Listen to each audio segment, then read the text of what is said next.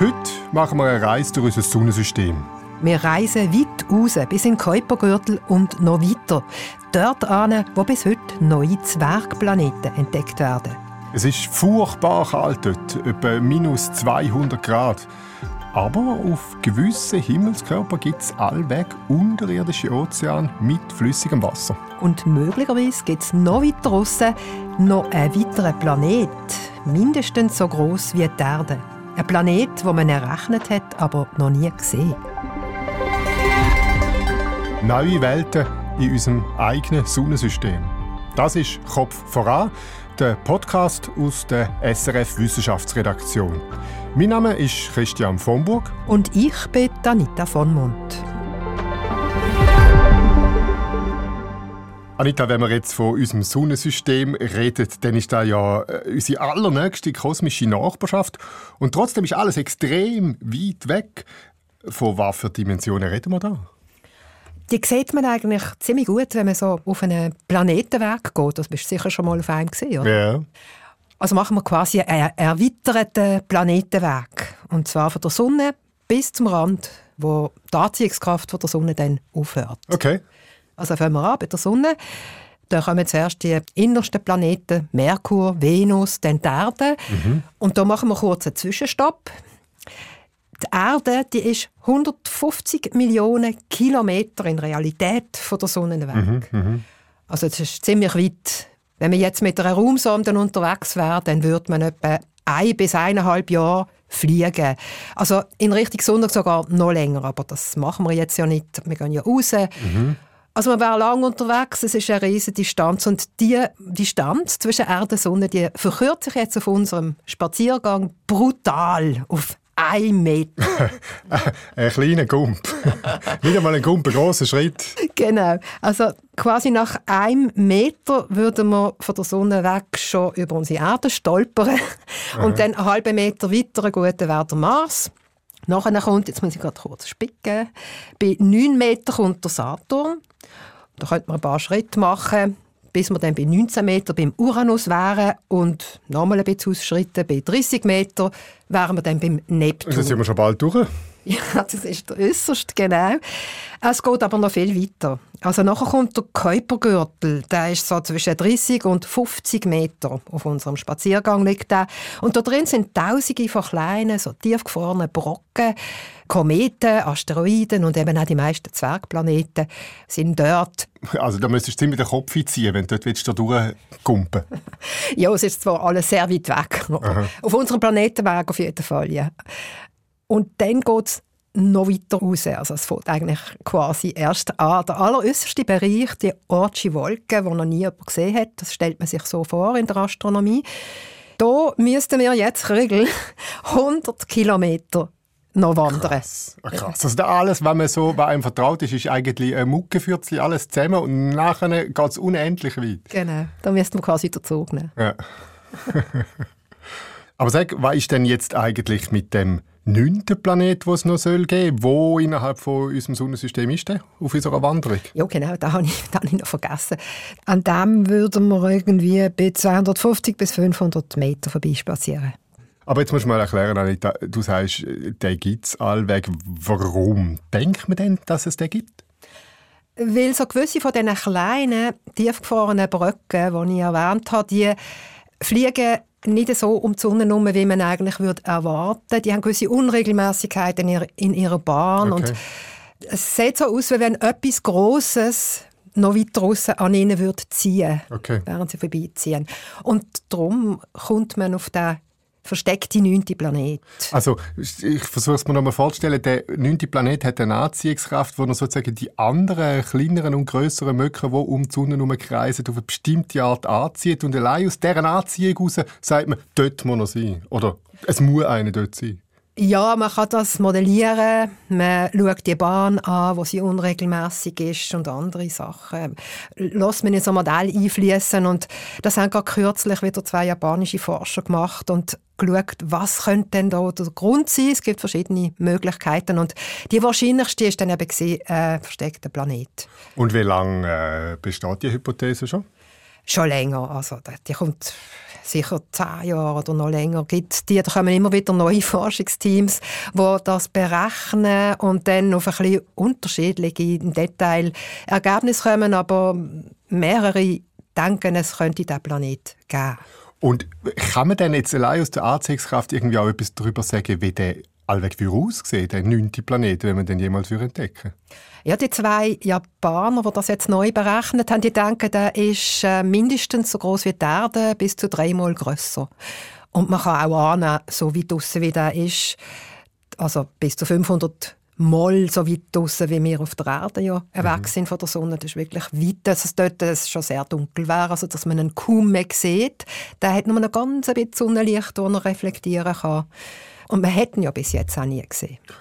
Wie wahrscheinlich ist es denn, dass es den wirklich gibt? Ist man sich da relativ sicher oder ist das erste Hypothese? Nein, es ist schon eher eine Hypothese. Und wenn schon, ist man eher unsicher, ob es ihn gibt, als dass man sagen kann, den muss es ziemlich sicher geben. Okay, also der neunte Planet ist weiterhin äh, ein unsicherer Gesell. Wer weiß, ob man ihn entdeckt oder nicht. Jetzt zurück zu dem Kuipergürtel, wo man mal den Kopf ducken, wenn wir jetzt im Spaziergang unterwegs wären. Was ist das genau? Wie muss man sich das vorstellen? Das wird oft bezeichnet als eisiges Archiv. Mhm. Weil dort innen einfach die Brücken, die dort rumfliegen, die sind quasi seit es Sonnensystem gibt, also seit viereinhalb Milliarden Jahren, denkt man, ungefähr sind die mehr oder minder immer tief gefroren, können sich so nicht chemisch verändern oder so wie unsere Erde, die sich dauernd verändert. Und das ist interessant, weil dann kann man einen Haufen erfahren, wenn man da genauer untersucht, mhm. die Brücken, wie unser Sonnensystem am Anfang einmal ausgesehen hat. Und man kann dann auch besser berechnen, wie es sich entwickelt hat. Alles. Und wie gross muss man sich denn die vorstellen, die Brücken? Meter gross, zwanzig Meter? Oder wie gross sind die Teile? Unterschiedlich gross. Also die Asteroiden und Kometen, die sind kleiner, so unförmig, und die Zwergplaneten, der grösste, der bekannteste ist der Pluto. Der ist zweitausenddreihundert Kilometer im Durchmesser. Das ist gerade etwa so groß wie die U S A breit sind. Jetzt hast du gesagt, es gibt verschiedene Zwergplaneten und es werden immer wieder mehr entdeckt. Wie äh, sehen die aus? Wie muss man sich die vorstellen? Wie viele von denen gibt es dort in diesem Kuipergürtel? Die Astronominnen und Astronomen weltweit die sind sich heute allgemein einig, dass man etwa neun bis zehn Zwergplaneten als solche wirklich bezeichnen kann. Nämlich der Pluto, eben, der Eris, Haumea, Makemake, Ceres. Die haben auch offiziell von der Internationalen Astronomischen Union hat das Label gekriegt, Zwergplaneten. Und die anderen, die es noch gibt, die ich jetzt noch nenne, die sind aber auch höchstwahrscheinlich Zwergplaneten. Gong, Gong, Sedna, Orcus und Quaoar. Grossartig. Wer darf die Namen geben? Wo kommen die her? Also meistens ist es die Internationale Astronomische Union, die die verteilt. Okay. Und das sind häufig sind sie so irgendwie benannt nach so Fruchtbarkeitsgottheiten oder Schöpfergottheiten aus irgendwie der Osterinselmythologie oder ja, hawaiischen oder so. Sehr schön. Jetzt musst du sagen, wir haben Planeten, wir haben Zwergplaneten. Der Pluto ist ja eben offensichtlich kein Planet mehr. Was ist denn der Unterschied zwischen einem Zwergplaneten und einem, und einem normalen Planeten wie unsere Erde? Also Zwergplaneten, die sind eigentlich schon, das sind eigentlich so richtige kleine Planetenwelten an sich. Die sind rund wie Planeten, also haben genug Massen und genug Gravitation, wo alles dann nach innen zieht ins Zentrum, dass sie rund werden. Aber sie haben eben doch nicht genug, dass sie ähm, ähnlich groß können werden. Die sind alle kleiner als unser Erdmond, oder? Ich habe gesagt, Pluto ist mhm. wie die U S A. Und es gibt solche, die sind viel kleiner als der Pluto, also es gibt solche, die sind nicht mal halb so groß. Es sind richtig kleine Planetchen mit äh, noch kleineren Möndchen, die um sie herumkreisen meistens. Ah, die haben doch auch Möndchen? Ja, mehrere sogar zum aha, Teil. Ja. Und auch Ringe haben sie zum Teil, also wie der Saturn. So aus Eis, Splitter und äh, Steinbröcken, so Ringe, auch um Dimensionen kleiner natürlich. Und was sie jetzt am meisten unterscheidet von den richtigen Planeten, sie haben noch ganz viel Gesellschaft in ihrer Bahn um die Sonne herum. Also noch ganz viele andere Brücken kreisen in der gleichen Bahn.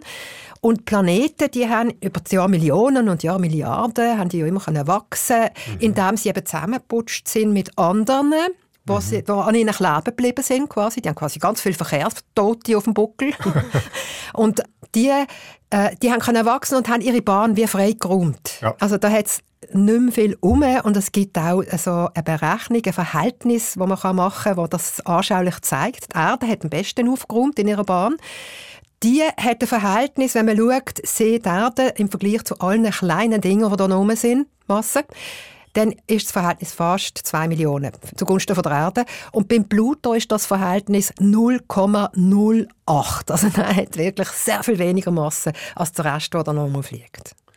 Kann es denn sein, dass der Pluto oder alle zwei andere Zwergplaneten jetzt über die Jahrtausende auch noch alles zusammen rund um sich herum auffressen und dort äh, ein grosser Planet entsteht? Nein, eher nicht. Warum denn nicht? Ich habe darüber mit dem Willy Benz geredet, emeritierter Astrophysikprofessor von der Uni Bern, der auch mit dem Cheops-Teleskop, dem europäischen, federführend dabei ist. Und er hat mir gesagt, dass dort aussen, wo die gefahrenen Sachen umeinander fliegen, die kleinen, dort ist alles extrem langsam. Also die sind langsam, die brauchen dreihundert Jahre oder mehr zum Sonnen umkreisen, mhm. einmal, wir brauchen ein Jahr, oder? Und die sind auch langsam in der Geschwindigkeit unterwegs. Es hat auch sehr viel mehr Raum, weil es geht ja auseinander, je weiter raus als du kommst. Und die haben mit ihrer kleinen Masse haben sie wenig genug Kraft, um so stark zusammenzuputschen, dass etwas kleben bleibt und dass sie wachsen können. Und darum bleiben die vermutlich Zwergplaneten. Sag noch mal etwas zu diesen Welten auf den Zwergplaneten. Du hast mir im Vorgespräch gesagt, da gäbe es ganz spezielle Sachen, die wir uns kaum vorstellen können. Ja, die sind sehr exotisch. Also der Haumea zum Beispiel, der hat zwei Mündle und das ist einer von den wenigen, die einen Ring haben auch. Und der dreht sich sehr schnell. Also vier Stunden hat er nur als Tag. Also man wäre quasi, wenn man dort wäre, könnte man zwei Stunden schlafen, dann am Tag zwei Stunden Dämmerlicht geniessen. Du wirst trotzdem grad... nicht dort rauf. Nein, du wirst gerade verfrieren. Also, es ist eine Eiswelt. Und ähnlich auch beim Eris, der schwere Mokke, der hat weiches Eis, hat man berechnet, kürzlich in einer neueren Studie. Also man müsse sich das vorstellen, ein bisschen wie ein Brie-Käse, hat mir der Forscher gesagt. Okay. Ja, also wie ein Gletscher quasi, bevor er schmilzt gerade. So. Und das Eis bewegt sich auch. Es gibt so Eisströme vom Gesteinskern, den die meisten haben, oder alle, der ist warm und doch schmilzt das Eis, steigt auf und oben kühlt es ab und geht abgekühlt wieder runter. Das ist so ein Bewegungs- beweglicher Eisström. Also wirklich sehr exotische Welten. Und, und sagt der Pluto, der auch da draußen ist, äh, sieht denn der ähnlich aus? Der kennt man am besten, weil dann hat man Besuch gekriegt von einer NASA-Sonde aus den U S A. Der hat sehr eine vielfältige Landschaft, hat man dort gesehen. Mhm. Andere ja vielleicht auch, da hat man einfach am besten dort gesehen. Weiss man es einfach. Ja? Genau. Ja. Also der hat auch strange Landschaften, so zerklüftete Klippen wie die Küste von Norwegen, aber aus Stickstoffeis, oder hat so Blöcke aus Methaneis, hoch aus hoch. Okay. Tiefe Canyons. Und er hat etwas, wo die Fans, als wir das zum ersten Mal gesehen haben, hat das Magazin Nature geschrieben, reihenweise in Ohnmacht Zeigen. Er hat nämlich ein Herz auf seiner Oberfläche. Ah, wahr? Ja, man sieht es wirklich, das ist heller. Ein pulsierendes Herz? Ja. Nein. Das glaubst du jetzt nicht, Nein. aber es pulsiert, es lebt, das Herz, wirklich. Aber jetzt musst du erklären, wie denn, wie kommt das zustande? Wenn die Sonne drauf scheint, das ist so vergletschertes Eis dort, Aha. und dann fängt er an ausgasen. Also es steigt dann so Stickstoffgas auf und windet zum Teil weg. Es gibt auch Wind dort oben. Und wenn es wieder kalt wird, gefriert es wieder und geht wieder ab. Also es ist also so ein Zyklus. Mhm, und, und das, das ist interessant. Dann durch ein Fernrohr aus, respektive in einer Sonde, wo man genug näher ist, als würde es pulsieren. Das weiß ich nicht. Nein, ich glaube nicht, dass das so aussieht. Jetzt geht es langsam. Aha. Oder im Zeitraffer vielleicht. Ich weiß es nicht. Aber es ist interessant, weil es ist die Voraussetzung, eben, dass sich Vielfalt in der Landschaft ausprägen kann. Und, und, und es ist auch eine Voraussetzung für Leben überhaupt, dass sich das kann entwickeln kann. Also so etwas ist sehr interessant immer. Ist denn da auch eine Option, dass es auf dem Pluto allenfalls könnte Leben geben? Nicht nur jetzt auf den Eismond wie Enceladus und so weiter, wo man jetzt immer drüber redet? Das ist zumindest nicht auszuschließen, sagen wir es mal so, weil der Pluto hat auch einen Ozean, vermutlich. Der hat einen Ozean unter dem Eis, wie jetzt Europa oder der Mond vom Jupiter zum Beispiel. Das denken heute wirklich viele Forscher. Ähm, die einen denken, es ist wahrscheinlich so eine Schneematschbrühe. Andere finden, das ist ein Flüssigsasser. Aber es könnte Leben haben dort drinnen, theoretisch. Also natürlich nicht irgendwie Pinguin oder Fisch oder so etwas, sondern kleinstes Leben. Aber wie weiss man denn da? Weiss man da alles von dieser Sonde, die vorbeigeflogen ist? Hat die so genaue Bilder gemacht, dass man sieht, wie es auf dem Pluto aussieht? Ja, hat sie. Also man sieht zum Beispiel, dass der Vulkan hat, der nicht Feuer spucken, sondern Wasser und Eis, Kryovulkan, die vermutlich noch aktiv sind, immer noch. Und die müssen Wasser haben unten, oder? Das ist ein Beleg. Und der andere ist eigentlich, dass er auch extrem lange und grosse Risse hat in der Oberfläche, die sich bilden. Also wenn ein, wenn ein Gletscher, äh, Riss im Eis sozusagen. Genau, aha, genau. Und das ist wahrscheinlich, das Eis ist rissig geworden, wie ein Glas mit Wasser, das man in den Tiefkühler stellt. Das verjagt sie, oder? Wenn mhm. es dann gefriert. Und man nimmt an, dass der Pluto-Ozean einmal noch weiter raufgekommen ist. Und dass dann, wo der sich abgekühlt hat über die Milliarden Jahre, wie alle mhm. auch grossen Planeten, dass der Eispanzer dann gewachsen ist und dann die Oberfläche gesprengt hat. Okay. Also wirklich ein sehr äh, faszinierender Planet. Und das war, glaube ich, auch schon früher noch so, als man entdeckt hat, der Pluto war irgendwie immer ein heimlicher Star gewesen, oder? Genau. Er war sogar noch ein grösserer Star gewesen, als man ihn entdeckt hat. neunzehnhundertdreissig war das gewesen. Dort hat man schon etwa hundert Jahre nichts mehr Grosses entdeckt und der Neptun als Letztes. Und dann ist der Pluto gekommen, wo man meinte, das sei noch viel grösser als die Erde damals. Okay. Und es war ein richtiger Hype damals. Also Disney hat den Mickey-Maus-Hund, den Pluto, nach dem benannt. Oder das chemische Element Plutonium kommt auch vom Pluto. Es gibt auch noch einen Gletscher, wo der Name inspiriert ist von dem. Ja, es war viel Aufregung und erst mit der Zeit ist der dann zusammengeschrumpft, wo man ihn genau hat können untersuchen, ähm, so kleiner als unser Mond auf der Erde. Und zweitausendsechs hat die Astronomische Union sogar beschlossen, der Pluto ist jetzt kein Planet mehr, sondern nur noch ein Zwergplanet. Und zwar, weil man dort den Eris entdeckt hat, der ja gerade so gross ist, noch schwerer, und auch andere hat man noch entdeckt. Und dann haben sie wahrscheinlich gedacht, wir können jetzt einen Haufen neue Planeten ausrufen, was auch immer. Und haben die Klasse von den Zwergplaneten geschafft. Und da ist er ein bisschen abgestiegen. Aber immer noch spannend. Eben. Interessant sind sie ja nach wie vor, wenn du erzählst, was es dort für Welten gibt, man glaubt es kaum. Sind denn jetzt verschiedene Sonden unterwegs, um die genauer unter die Lupe zu nehmen, so wie die hier, die zum Pluto geflogen ist?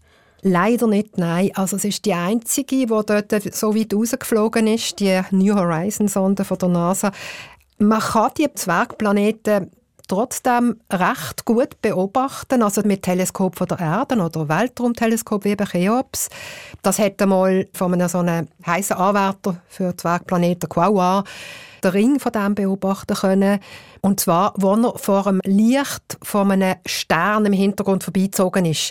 Dann wird der Zwergplanet wird dann ganz schwarz und mhm. schöne Umrisse.